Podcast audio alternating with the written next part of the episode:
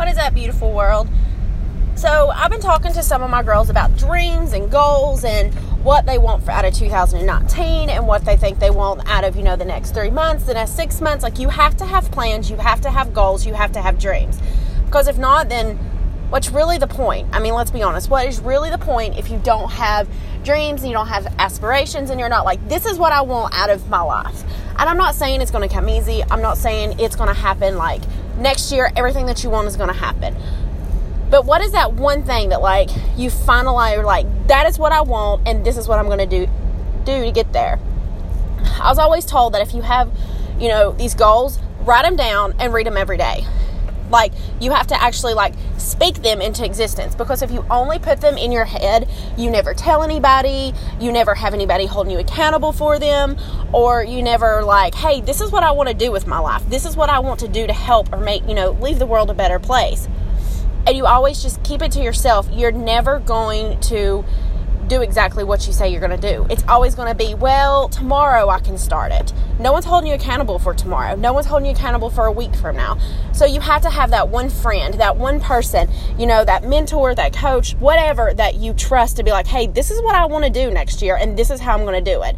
And you have to understand if you're not, they're going to be like, whoa, like, what's going on? You haven't done anything that you said you were going to do you know you haven't done anything to lose the weight that you said. You haven't changed your food or you know you said that you wanted to start your own online business. Like have you signed up for it? Have you looked to see what's the best fit for you?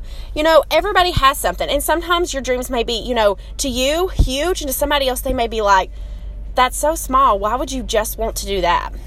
And i don't think that there's a price or there is you know uh perfect thing to say, this is my goal, this is what I want to do. To you, if it's big enough and you think it's reachable, by God, you go do it. And there's always going to be that person, whether it's your friend, whether it's a Debbie Downer, whether it's somebody who's too scared to go do it themselves, who's going to tell you, why don't you do it this way? Well, why don't you do it that way? And maybe you can do it, you know, whenever you want to if you tell yourself that you can do those dreams, then you breathe them into existence. If you tell yourself that you can do anything you want to do, all you got to do is believe. Not everybody's going to believe in you, and they're not supposed to believe in you. Those are the ones who give you a fire under your butt, and you're like, okay, you're my fuel. I'm going to prove this to myself. There's so many times that somebody's going to tell you that that dream would be easier if you did it XYZ instead of one, two, three. Well, XYZ is not your vision. XYZ is not exactly what you planned whenever you wrote your business plan. XYZ does not fit into your dream.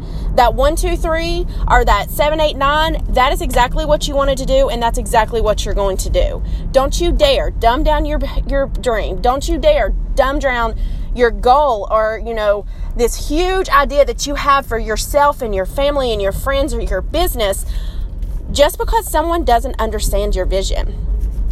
They don't need to understand your vision. Are they paying your bills? Are they truly sitting there and giving you something to be like, okay, that's going to make me better?